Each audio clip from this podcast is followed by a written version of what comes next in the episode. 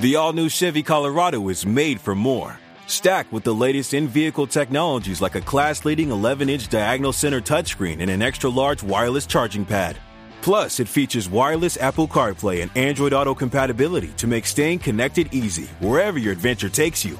Chevy Colorado, made for more. Learn more at Chevrolet.com slash truck slash Colorado. Claims based on latest competitive data.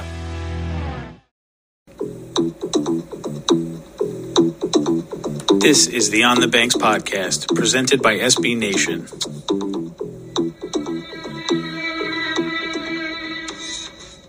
Welcome to the On the Banks podcast. I'm your host, Greg Patuto, here on recording on a beautiful Wednesday morning. The show will be out on Thursday, but as I record the day before, just getting through the process of calling um, tow truck. You know, I came away with a flat tire this morning, so really tough start to the day. But again, it's hard to be hard to be negative, hard to be in a bad mood when the weather starts to change. Football is here, football's in full swing. You know, fall is in the air, winter is coming, and it's just the best time of year.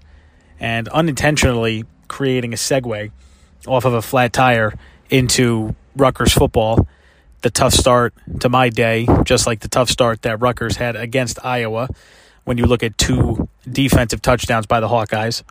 So, unintentional segue there, but happy accident as we begin to discuss football here on Ohio State week. We're going to stick to football this week. I have an interview with Stephen Means of Cleveland.com coming up to break down the Buckeyes.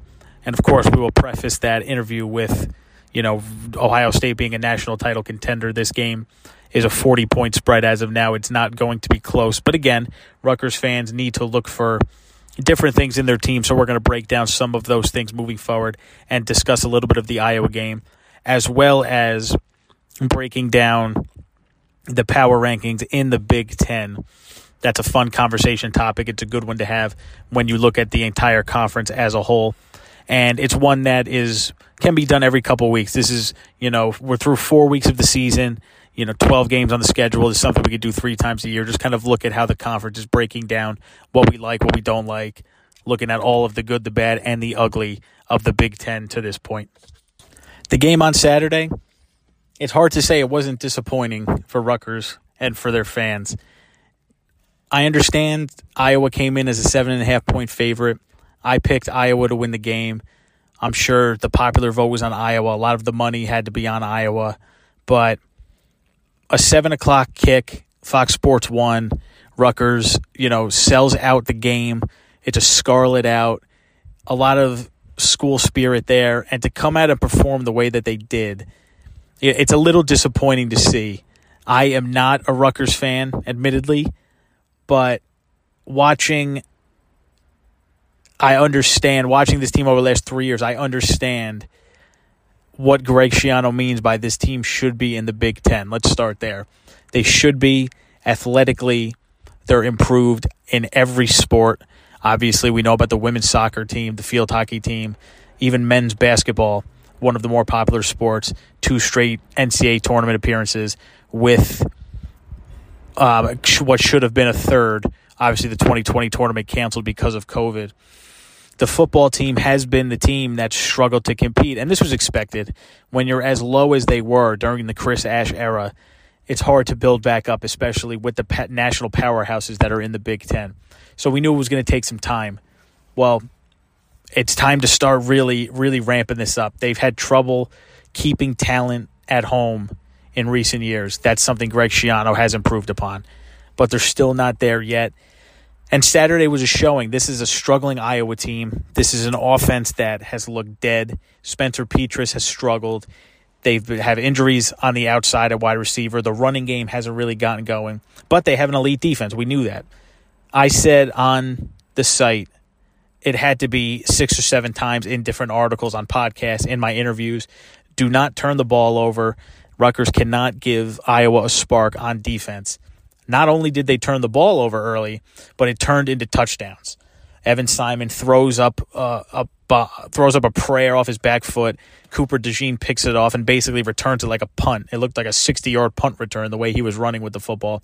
And then Iowa gets a perfect bounce on a fumble. They're able to take that into the end zone. And 14 points in that game felt like the game was over. You didn't have confidence in Rutgers scoring 14 points in that game against that defense, and they didn't. 27 10 final. I feel for those who had the under in that game. Kirk Ferentz decides to kick a field goal when he never kicks a 50 plus yard field goal in that situation up two scores. I'm very surprised they didn't punt that ball, especially, you know, with the lead late in the game, the way the Rutgers offense was going. So I feel for those betters for sure. But we also saw the the good we've seen the good, the bad, and the ugly of Evan Simon this season. He's a pocket passer, he has a decent arm, his accuracy has not been good, and he's not very mobile. But at this point, who's the best option under center for Rutgers? Everything starts and ends with the the quarterback position. Obviously, that's the most important position on the football field. And for Rutgers, they have options that are not complete options. You hear it all the time. If you go into a season with multiple quarterbacks, you don't have one quarterback. And unfortunately, Rutgers is in that situation where it does not have that option under center. Noah Vedral has been the starter for the past two years.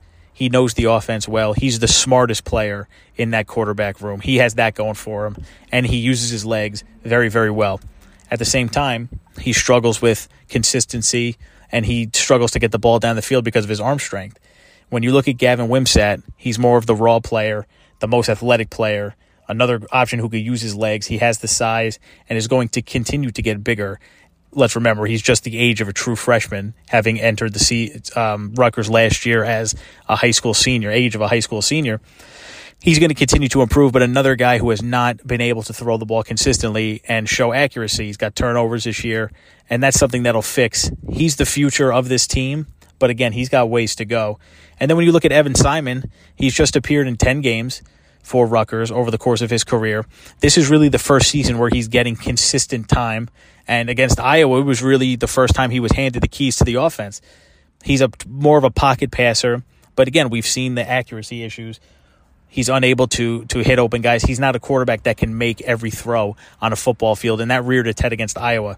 Defensively, Rutgers has been stout. They were stout again. They've stopped the run to this point of the season. Iowa rushed for 140 yards in the game. They made it difficult on Spencer Petras. And again, giving up only 13 points when you look at the two defensive scores and three of them being on a long field goal at the end of the game. The Rutgers defense has been the bright spot to this point.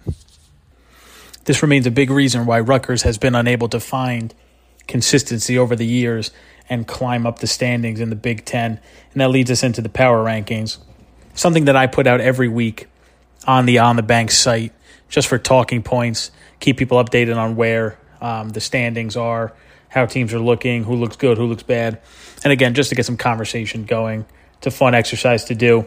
And it's important to talk about. At the end of the day, this is a Rutgers podcast. Rutgers is in the Big Ten, goes hand in hand. So we're going to touch on this now, then we'll talk about this again the end of October, then once again at the end of the season. Just different things to listen to, different things to think about as the Big Ten schedule begins. This is also a good time to touch on it because week five will be the first week that teams are playing Big Ten opponents. There's no non conference games. Those are done, those are in the rear view. Teams are going to begin to separate themselves. So it'll be interesting to start from the bottom, and that's where we're going to start and work our way up. Nebraska naturally at the bottom. Scott Frost. It's interesting the way they fired Scott Frost, considering they could have waited two more weeks and saved seven and a half million. But I guess the athletic department wanted to make a statement. If it were me, I would have waited those two weeks because you weren't going to win games without Scott Frost. It, this team wasn't just going to be naturally better with the change of coach. It's it's an internal problem. They need a coach in there to completely change the culture. We've seen Adrian Martinez a talented quarterback struggle. Scott Frost has completely just diminished Nebraska football, and it wasn't going to be changed in one week. And it was also an odd time to do it, considering they were the Oklahoma game coming up. I don't know if they were trying to set a spark. That's the only thing I could think of is trying to light a fire under the team with Oklahoma coming to town. And it looked good for about what five minutes when they were up seven nothing. And then Oklahoma goes on, scores the next 49 points. So that was quickly thrown out the window. The good thing about Nebraska football, they were on a bye last week, and they have Indiana coming up. Potentially two good things to look forward to. Indiana, again, not looking the part in the Big Ten. But again, there's not many wins on Nebraska's schedule and it's all going to come down to who their next coach is going to be. There's been some some talk of some names. You know, are they going to look for Urban Meyer? Are they going to try and lure somebody else away? It will be interesting to see, but they need a coach to come in and change the culture right away. And it's it's I don't know if that guy's out there, but it's going to be interesting to see. When you look at other programs such as Northwestern, the fall that they've had over the last two years you know, Pat Fitzgerald signs his big contract. They're in the Big Ten championship game. You know, not competing in the Big Ten championship game, still getting blown out, but being in the game. They bring in Ryan Hilinski, an experienced quarterback who wasn't the problem last week. He looked okay, good, not great against Miami, Ohio. Again, the offense scored just 14 points, but there's big problems in Northwestern. This program is not where it used to be. It is not playing at a high level. The defense still looks a little strong, but again, they got shredded by Duke in that first half of that game and were unable to to win. Evan Hull dives towards the end zone, fumbles at the half yard line. That just seems to be the par for the course right now with this Northwestern program. And it doesn't get any easier as they go to Penn State, who all of a sudden is number 11 in the country. So it's looking like Northwestern is going to stay down another year, and that's another team where there's not many more wins on its schedule. Indiana comes in next on the list after a blowout loss to Cincinnati. And credit them for scheduling Cincinnati after making it to the college football playoff. Now, this is not the same Cincinnati team that was in the top four last year. This is a team that lost a ton of players to the NFL from last season and come in different with an entirely new group, basically, and came in and just took it to Indiana. A 3 0 Indiana team with a Big Ten victory and they remained low on the power rankings because this is still not a good team. We saw last year the fall of Indiana football. Michael Penix now to Connor Bazelak, and we're seeing what Penix is doing in Washington, all of a sudden turning into a Heisman candidate.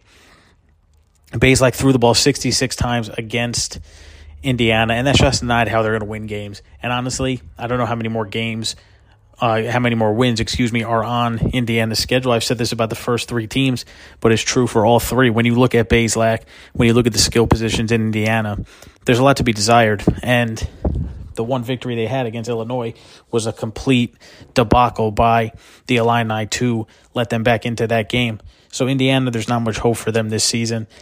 And it'll be interesting to see if they can get back to being the program that they have been over the years. This is the first interesting team that we come to now. Coming into the season, a top 15 team in the nation, now number 11 on my power rankings in the Big Ten is Michigan State, and 11 is perfect for Michigan State. And I know fans, Rutgers fans, won't feel bad for the Spartans this season, especially after being a bit highly ranked. And I could kind of see both ways. I mean, you lose Kenneth Walker to the NFL, but Payton Thorne returns. Jayden Reed returns. Like, you have a lot of talent on that team returning. Mel Tucker signs his contract, and Michigan State was supposed to be a contender once again. They start out 2 and 0. They struggle against a Western Michigan team in week one, and that was really par for the course. Then you look last week, they get blown out by Penix and Washington on the road as an underdog, so that game should have been seen coming. What was not seen coming is returning home and losing 34 to 7 against Minnesota. And this is weird to say about a game that was 34 to 7. It was not that close. Minnesota took control right away, punched Michigan State in the mouth, and that was it. And when you look at Michigan State's schedule, there's not a ton of wins coming up. So it'll be interesting to see what happens for the Spartans. They have Maryland coming up. Then they have to play Ohio State Wisconsin, and Michigan. Wisconsin might be down a bit, but when you look at Michigan State, I don't think there's any team that's as down. They could go a month with another month without a win. You know, they could blink and be two and six, zero oh and five in the Big Ten. Could you imagine that after signing Mel Tucker to a, a huge extension after you know a flash in the pan season, what's proving to be a flash in the pan season with the best running back in the nation last year?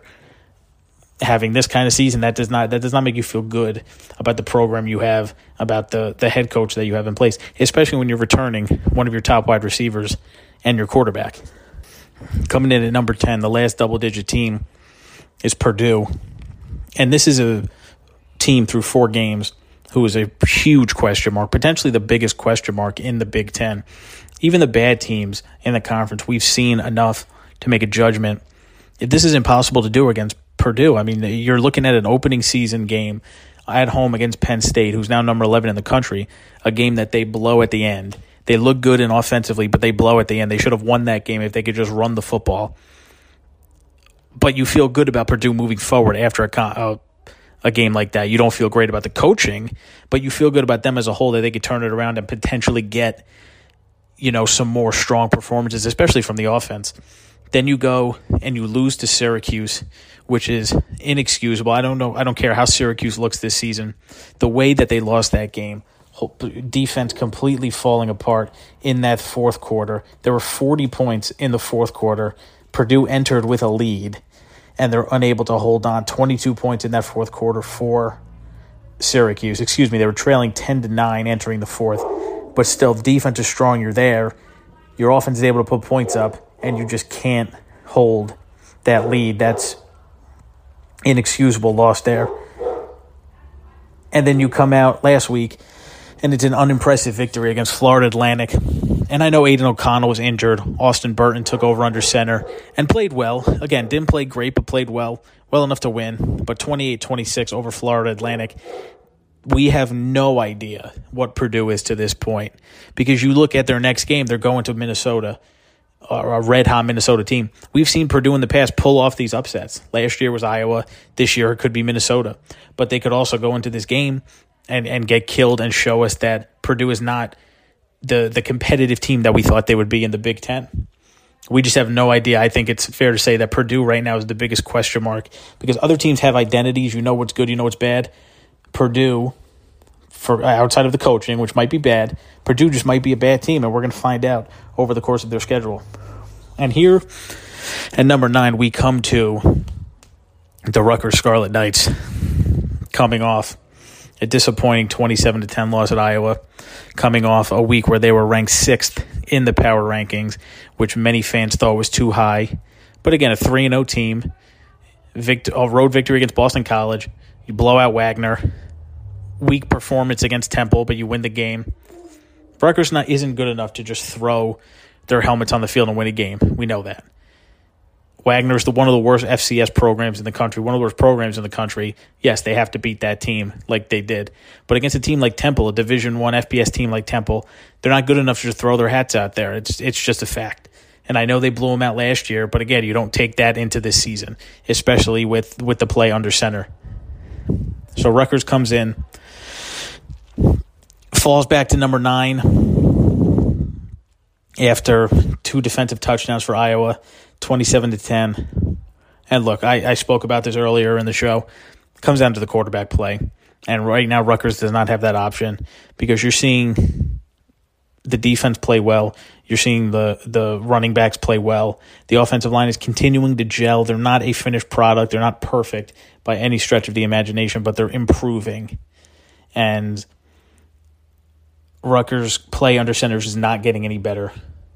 It's just not, and I and I don't see a way that it does this season, and that doesn't make for a good um, outcome. But with that being said, Indiana's on the schedule, Nebraska's on the schedule. They still got to play Maryland, who's considerably considerably better right now, but a rivalry game, a game they won on the road two years ago. So there might be some wins on the schedule, but right now Rutgers comes in at nine, and it's because that offense is just not getting it done and unknown if they're going to get it done moving forward. At number eight, we have Illinois. Again, another team we really don't know much about. If Purdue's the biggest question mark, I'm still going to say Illinois is number two because is this a fun team? Is this a scrappy team? It's certainly not a good team by any stretch of the imagination, but are they bad like previous years?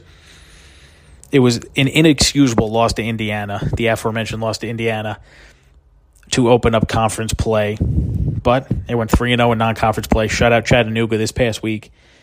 But to this point, Bret Bielema in Illinois, it's impossible to buy in.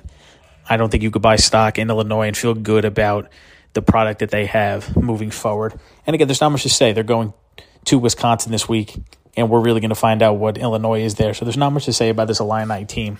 Moving into their opponent at number seven is Wisconsin. And Wisconsin was eight last week. They moved up a spot to seven despite losing by 30. You don't see that a whole lot, but that's just because of the outcomes of the other games in the Big Ten. Graham Mertz is just not, you know, he's not it. He's not the player that they thought he was going to be coming in, and that showed. You have to take a blowout loss to Ohio State with a grain of salt. Now, I know that's hard for fans to hear. You don't want to get killed in any game, but this is a team that's so far ahead of everybody else in the country other than Alabama and Georgia. And I include Michigan in that, is so far ahead of any other team except for Alabama and Georgia that you can't expect them to, you know, get tripped up in the Big Ten. Now, there's going to be, might be a game or two where teams compete. They have to play Penn State, they have to play Michigan. But a loss like that for Wisconsin, it shouldn't rattle them. The loss that rattles them and keeps them where they are in the middle of the pack in the Big Ten is Washington State. That's an inexcusable loss. That's a game that Wisconsin cannot lose. And honestly, if the Big Ten wasn't as tumultuous as it is, Wisconsin would be lower because of that loss. That's one that's going to haunt them all season because you can't having that non-conference loss, that bad non-conference loss, 17 to 14 against a bad Washington State team. That just can't happen. And again, we're going to find out what Wisconsin is moving forward. We're going to find out if Braylon Allen can continue showing what he's done because he he looked like one of the best running backs in the league last in the country last year. Excuse me, certainly one of the best in the Big Ten coming in with TreVeyon Henderson. Making the biggest leap in the power rankings is Iowa again because they're three and one, one and zero oh in the Big Ten now, and again the rest of the conference has just it was not a good week for the Big Ten the offense is a massive concern in Ames, and that's nor it should be.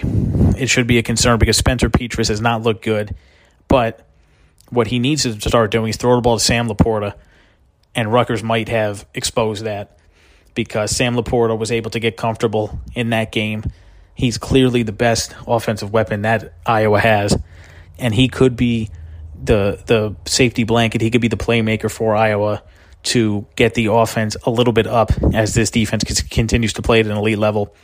14 points in that game, it was over. The defense scored 14. That game was over right away, and they were able to coast on a game where Rutgers came out with plenty of energy. The crowd was hyped, you know, tailgating all day, preparing for this game. Iowa shut that down right away.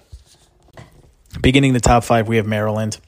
And as I stated in the write up about this, it's time to say that Maryland might be a good football team. This isn't saying they're great. They're not national national level. They're not going to be ranked. They might be ranked. A good win on here will get them ranked, but I'm not saying that they're going to be into the top 25. But there's wins coming up on the schedule and begins with Michigan State. This is a dangerous offense. Taulia Tagovailoa is experienced. He's back again, has his offense rolling. Defense isn't good, but it isn't great, excuse me, but it's good enough and Maryland was able to go in to the big house in Ann Arbor and almost win a game. They had a chance to steal that game. They're physical, they're athletic. If they cannot turn the ball over, that's been a problem for Tagovailoa. If they cannot turn the ball over, Maryland's going to be dangerous. You know, we saw that against Michigan. They were able to move the ball against that Michigan defense on the road. That's an impressive thing to do. Maryland, they're not that sexy team. Mike, Lox- Mike not the uh, coach that you think of you know, when you think of the best coaches in the country. But right now, they got something working and they have playmakers at a lot of the important positions. Coming in at number four, we start to get into the ranked teams for um, the Big Ten. It's actually one that's ranked higher at number three, but number four is number 11, Penn State. Coming off a very matter of fact victory against Central Michigan, that's one where they just, you know, rolled their helmets on the field. They were a better team, size, skill, physicality, athleticism, and just really showed that. Did not cover the spread um, and it's time for Penn State to begin their conference schedule, but they might have to wait another week considering they're playing Northwestern this week, another game where they should roll.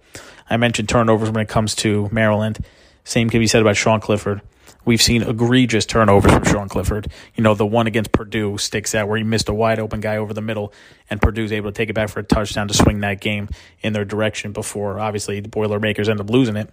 If Clifford can be the game manager you know, using his legs, not doing too much with his arm, hitting his playmakers. I mean, Parker, Parker Washington and Lambert Smith are, are good wide receivers in the Big Ten.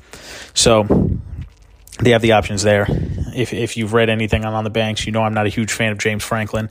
They kind of have to win in spite of James Franklin. But if Clifford does not turn the ball over, he has the experience. He's been there before. He knows what to do. The defense is elite. The defense is very good. But are they as good as Ohio State, as Michigan? We're going to find out because it's on their schedule. They haven't been in years past, but this could be a new Nittany Lion team. Again, they keep all of a sudden Penn State is, is churning out wide receivers, right? You look at Jahan Dotson, you look at uh, guys like that. Saquon Barkley, obviously at the running back position, but they've had some skill position players that have made it to the next level and been successful. So don't sleep on Penn State this season. It feels like you're waiting for that year for Penn State to take that next step in the Big Ten, but they continue to just have that loss. And once it's like once they lose a game, that's it. Season's over, and they they show it on the field. And remember, 2020 they started out 0 5, won they're you know ended up winning out, but you're 0 5. That's it. Season's over. So it'll be interesting to see if Franklin can rally the guys after a loss because there's going to be some losses. Penn State's not going undefeated this season. Another team that's very good, but again, not going to go undefeated is Minnesota. And you talk about returning studs. You look at Tanner Morgan, 23 for 46, 268 yards, three scores against Michigan State. Mo Ibrahim, who tore up Ohio State in the opener last year before going down with an injury, rushed for 100 yards for the Gophers as they go for 240 on the ground against Michigan State. But that was a big show me game for for for Minnesota, and they showed out. They were 3 0 in the non conference, going into Big Ten play confident, and really just stepped on Michigan State's throat and said, listen, we're here. You know, we might be one of the best teams in the Big Ten, and we're going to show it. There's been a lot of talk about PJ Fleck. Is he good? Is he not? Is he the guy? Can he lead a team? Can he find the consistency as a head coach after a good good season a couple years ago and a few mediocre ones? But having the talent that he has back, he's really shown that he might be. We all know who the top two teams are, so we won't spend a lot of time on this. But we do have to point out that Michigan might have played the worst non conference schedule that we have seen in history. That's obviously an exaggeration. But when you look at their non conference games, I mean, they open the season with Colorado State. They play a bad Hawaii team, and then they host UConn. That's as bad as it gets in the non conference. So, yes, they scored 50 points the first three games. They only gave up 17 in three games, less than six per game. But you take all of that with a grain of salt. And I know people, there's people out there that are going to say, whether they're Michigan fans or not, you still have to play the games. These, you know, these are Division One temes. Michigan still has to beat them. The way, yes, I get all that, but if you're a top five team, you were in the playoff last year. You're expecting to be back with Ohio State in in that last game of the year to get to the Big Ten title game, and you can't schedule another opponent. And I get why he did it. You can't tell me that it wasn't because of the quarterback battle. Jim Harbaugh wanted to schedule these easy easy opponents so he can nail down a quarterback. And that's smart heading into conference play. He wasn't sure Cade McNamara or JJ McCarthy. Now, over the past couple weeks, we've seen JJ McCarthy be the guy. And that's kind of interesting considering the the success that Cade McNamara had. Now McCarthy's the you know the high recruit, highly touted recruit, big arm, all this, and he played well against Maryland, 18 for 26, 220, and two touchdowns. But it's all about this defense. Can this defense be at the level that it was last year? Because Blake Corum's a stud. If McCarthy ends up being what they hope, he's a stud. This is going to be a team that can compete and will have to, you know, find a way to shut down its opponent. So it's going to be going to be interesting to see if the if the defense can be as good. Obviously, losing Aidan, Aidan Hutchins is a big um, knock, but right now Michigan, number four in the country, is showing that it could be the same team as last year. And of course, number one, Ohio State. If anybody had anybody but Ohio State coming into the season as number one or to this point, they're just wrong. I get Michigan beat them last year. Michigan won the Big Ten, was in the playoff. That doesn't matter. Throw all that out. Ohio State returned CJ Stroud. TreVeyon Henderson's back. Jaxon Smith-Njigba, even though he's missed some time, he's back in the fold. And we're seeing guys like Emeka Egbuka and Marvin Harrison Jr., Julian Fleming when he's on the field step up. So there's a lot of talent on this team, a better defense than they've had in previous years, and just the the offense, one of the best in the country, if not the best in the country. CJ Stroud running away with the Heisman, as they say, through four games. I mean, they're scoring 50 points at will. They scored 77 against Toledo. They have a chance to put 50 or 60 on Rutgers this week. Ohio State's a machine. They're up there with Bama and Georgia. Those are the three best teams in the country. I don't think it's close. Michigan could be four. Clemson could be five. I don't think any of them's close. And that's just who Ohio State is. So, Rutgers fans, put this game in the back of your memory. Watch it. It's at 3.30. You have time to pregame beforehand, which might not be a bad idea before this. And just kind of put this one in the rear view because you're playing the best team in the Big Ten and one of the best in the country. That concludes the power rankings. We're going to get into a little more about Ohio State football with Stephen Means of Cleveland.com. I am now joined by Ohio State football beat writer Stephen Means of Cleveland.com. Stephen, thank you for joining me. Yeah, no problem. Thanks for having me on. First, I want to start with um, kind of the vibe around Ohio State. At Big Ten Media Day, Ryan Day spoke about the three goals that Ohio State seems to have every year. Um, he highlighted beating the team up north, winning the Big Ten, winning a national title, you know, as the goals for Ohio State each year. None of those happened last season. Coming into this season, Ohio State clearly one of the top three teams in the nation. So far, they're looking like you know that angry team. Has there been kind of a little extra determination, a little extra um, intensity you've seen around the team this season so far? Sure. I think, I mean, the Michigan game is going to be what it is, especially once we get to that week. But I don't know if there's anything extra to like we've been paying attention to. I think this team is just going about normal. Now the toughness thing, I think they've tried to tap into that a little bit more, especially we saw it against Notre Dame with I think they had like a 15 play drive where they made it a point to run that ball. But I don't they haven't gone over the top, which is a good thing. I think sometimes when you see things go negatively, you can see teams try to overcorrect themselves. They haven't done that. They know what they are. Their identity is in the pass game. They but they have wanted to improve in the run game and in the red zone especially on defense. And I think a lot of those things got corrected in the offseason, but it hasn't been the biggest talking point in the way that maybe it is amongst us media members and, of course, fans. CJ Stroud seems to be the early favorite for the Heisman. You know, many are even saying through four games that he could be running away with the award. Um, he was elite last year, put up huge numbers. How, how have you seen him improve even more to this point, especially looking um, into his career, potentially the NFL, but coming off a season where he threw for 4,400 yards and 44 touchdowns, you know, how have you seen him improve off that? Yeah, he's just in more control, and that just comes with experience and time. You know, they've put a little bit more on his plate, especially pre-snap at there at the line of scrimmage. Um, he's one of the smartest football players I've ever met in my life, especially the way he talks about the game. But it's just natural progression. I don't. He's not the physical marvel. He's not going to run the way that we saw Justin Fields run. He's not the best athlete in the world, but what he makes up for from a mental capacity and also the way he anticipates throws, his accuracy, his ball placement, makes being able to make all the throws. We're just seeing that to another extreme because he does have a full year under his belt. And I think last year you could make the case that okay, yeah, he looked good because he had Garrett Wilson, Chris Olave, two first round receivers, and then Jaxon Smith-Njigba was probably a first rounder as well. Anybody could look good there. Well, he doesn't have Garrett Wilson, he doesn't have Chris Olave, and for all but eight, 38 snaps this season, he hasn't had Jaxon Smith-Njigba, and yet this offense is still buzzing while also creating some new stars, especially in that receiving room. So it's just a natural progression that you should expect to see from a quarterback. You wrote an interesting piece on Kyle McCord and kind of how he's being used in these games as well. You know, especially late when they're lopsided. Um, he was mentioned last last prior to last season. Um, since Ohio State was not returning any experience under center for 2021, is Ryan Day preparing um, Kyle McCord a little bit to take over, or is there going to be a battle? And I only ask this because, again, we might Rutgers fans might be seeing Kyle McCord a little later in this game on Saturday. Yeah, yeah, I, I would really hope, with with all due respect to Rutgers fans, and I know people listen to Buckeye Talk don't think I have any respect for that fan base, but there's a good chance we see a lot of Kyle McCord in that second half. Just because, let's just be honest here, we know what this is, and I, I wouldn't say he's being prepared outright to be the starter. There's going to be a battle. Him and uh, third stringer Devin Brown, who's a true freshman right now, going through that progression. Those will be the two guys battling it out in the, in the spring to be the successor to just. I mean, excuse me, C.J. Stroud. More than likely, Kyle McCord does win that battle though, just because of his experience and the arm talent, and he does have a start under his belt.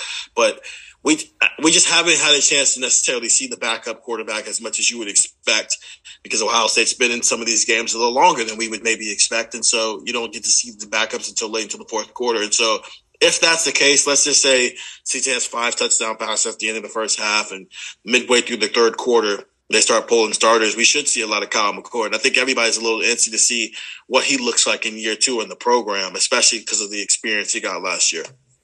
You mentioned Jaxon Smith-Njigba as well. What's um? He's obviously missed some time this season. Um, how's his injury progressing? What's his status um this week so far? Yeah, they're not going to rush it. We'll find out when they put that availability report for whatever that's worth at this point with Ohio State because it's been a little iffy lately. Whether he's a game time decision, whether he plays, whether he's out. I just got back from you know, player interviews and he was stretching and it looked like he went through practice. Now we didn't watch practice. So I don't know what that means. He could have done one thing or two things or been through the entire practice, but we'll see, right? Uh, he came back against uh, Toledo. Maybe he came back a little bit too soon and then obviously didn't play uh, last week against Wisconsin. And so we'll see with him. I, I would, I doubt he plays against Rutgers. Maybe a better way to look at this is maybe he plays against that Michigan State, or maybe they just sit him through the bye week and then bring him back with a fresh start for the second half of the season. But I, it doesn't appear like we should be expecting Jaxon Smith-Njigba to play against Rutgers this week. And if he does, I'd be kind of shocked. Pleasantly, obviously. You mentioned as well the passing attack has continued to thrive. Um, obviously, CJ Stroud uh, making the improvements um, and the growth, as you mentioned, but having the secondary receivers of last year being able to step up into this role and really um, emerge into stars and you mentioned again losing two two first rounders and basically two top ten picks. Chris Olave being picked, you know, eleventh by New Orleans, eleventh or twelfth. I forgot what that was. But how important has it been for these secondary receivers? Have Ohio State breeds receivers? We know that.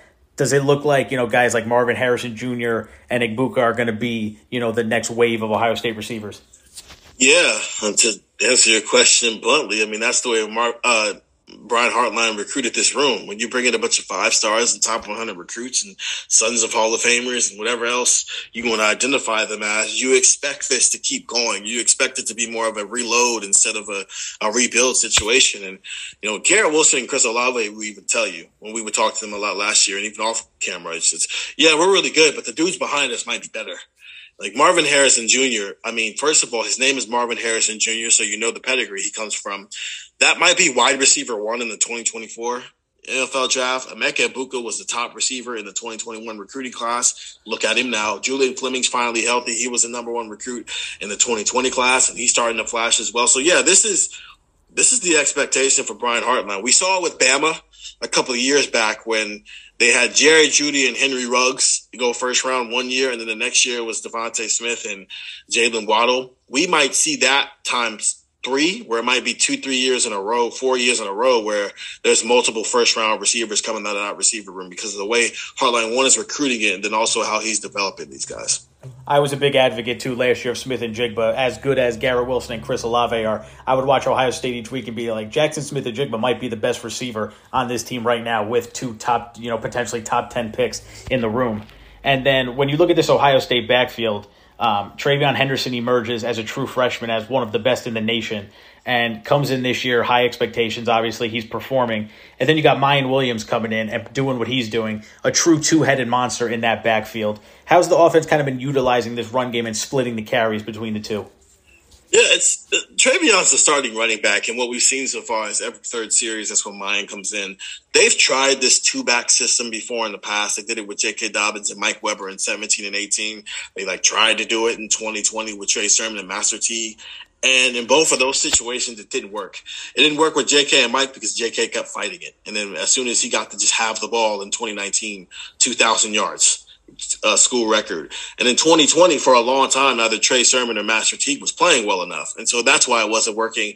And then all of a sudden, Trey Sermon turned into Ezekiel Elliott for the end of the season against Clemson and, and in the Big Ten championship game, which nobody saw coming. This time around, it feels like one TreVeyon Henderson as the clear better back from a talent standpoint and a ceiling standpoint isn't fighting it because he signed up for it, but then also it's a way to get them through the season. I think you're going to need TreVeyon Henderson to carry the ball 25 times a game and against the Penn States and against a playoff team down the stretch. But when you're talking about a 12 game season, when you're selling this idea of you got to get these guys through a year, I, it's it's understandable why they're using both of them. And what's helping is both of them are running at a high level. Tracer, I mean, excuse me, TreVeyon Henderson's played well, and Miyan Williams has been a lot better than maybe anybody thought he would be when he first committed to Ohio State. And so for now, it's working, but come talk to me against Penn State or Alabama or Georgia or Clemson and these games where the talent is equated a little bit if it's still a two back system or they just give the ball to TreVeyon Henderson.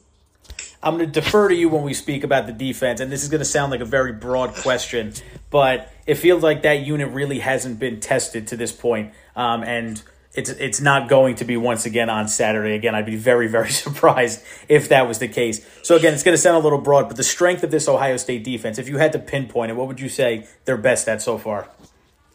The defensive line is playing well, and I understand they're not getting sacks, but nobody gets sacks anymore. I think somebody wrote an article where Georgia only had one sack so far this year, and that's one of the better defense. That's not a good way to gauge whether the defensive line is playing well because a lot has to go right for you to finish off with a sack. I think the defensive line has consistently gotten pressure. Um, JT Tuimoloau and Jack Sawyer in that new role as a Jack, we they have stepped up and you know look like former five star recruits. Mike Hall has been a dude on the interior in a way that from a guy who basically didn't have a role last year as a true freshman, he has really blossomed here in year two. Uh, Taron Vincent looks great. Tyleik Williams and spurts looks great. Zach Harrison is a he's an elite defensive end. He's not a sack guy, but against the run, containing the quarterback, all the other things you expect to see from a defensive end, he's very good at. Tommy Eichenberg, I mean, he might be one of the better linebackers in the country, which nobody thought was going to be the case in his career. And the way Jim Knowles uses him as a weapon has been elite. The only real question about this defense right now is cornerback, both from a depth standpoint and then also from a production standpoint. Denzel Burke hasn't necessarily taken that next step from a guy we saw last year who was pretty good for a true freshman. And then Cam Brown, but also he's been hurt. Cam Brown is has been hurt. He's been dealing with some stuff. We haven't seen Jordan Hancock, who was supposed to be the third guy in that bunch, who's been dealing with an injury. So they're just not healthy there. So one, can that group get healthy? But then also, can we see just better play from that group? The problem is they play in the Big Ten where there aren't a lot of teams who are going to test that secondary in the passing game. So that's not a question we can answer for right now. But I do think we see signs that this defense is better we just haven't necessarily seen an offense yet who can test it and make sure we can stamp that validation. But the second half of the season will show some of that. I was going to highlight the linebackers um, because, like I said, Rutgers. Um, they've had injuries at quarterback, but even when healthy, they yeah. don't have the best um, the best options there. It's hard to when you have multiple quarterbacks coming into a season. That usually means you don't have one strong option. That's kind of where Rutgers is at. But they have shown a little bit of speed in the backfield. Um, and they recycle a lot of running backs in and out over the course of the game. So, how's the Ohio State linebackers in terms of speed, sideline to sideline, also plugging up the holes, um, helping that defensive line in the run game? Yeah, they play three. Tommy Eichenberg plays every meaningful snap possible at that Mike linebacker spot, while Cody Simon, who was a Mike linebacker last year, and then Steele Chambers, a former running back turned linebacker, they kind of split that will linebacker spot like I said, Tommy Eichenberg somehow became one of the best linebackers in the country. And it's been impressive to watch him this year. He was this Big Ten player of the week this past week with 14 tackles. He is, uh, he is elite at this point. It's fair to call him an elite football player. While Steele Chambers and, Tom, I, and Cody Simon, they bring different things to that will linebacker spot. They're not always perfect. They leave their feet sometimes get a little bit undisciplined, but I do think the linebackers are better than they were last year. And that isn't just like a, insult to last year's linebackers that were horrid. That's a legitimate thing that the linebackers are better. One, because I think from day one, this defensive coaching staff, even if they were new, knew exactly who their best players were. But then also guys are just playing better. And when you look at Ohio State, this might not necessarily be a question, again, concerning the Rutgers matchup. Um, but down the season, you mentioned seeing more of the team in the second half as the competition gets stiffer.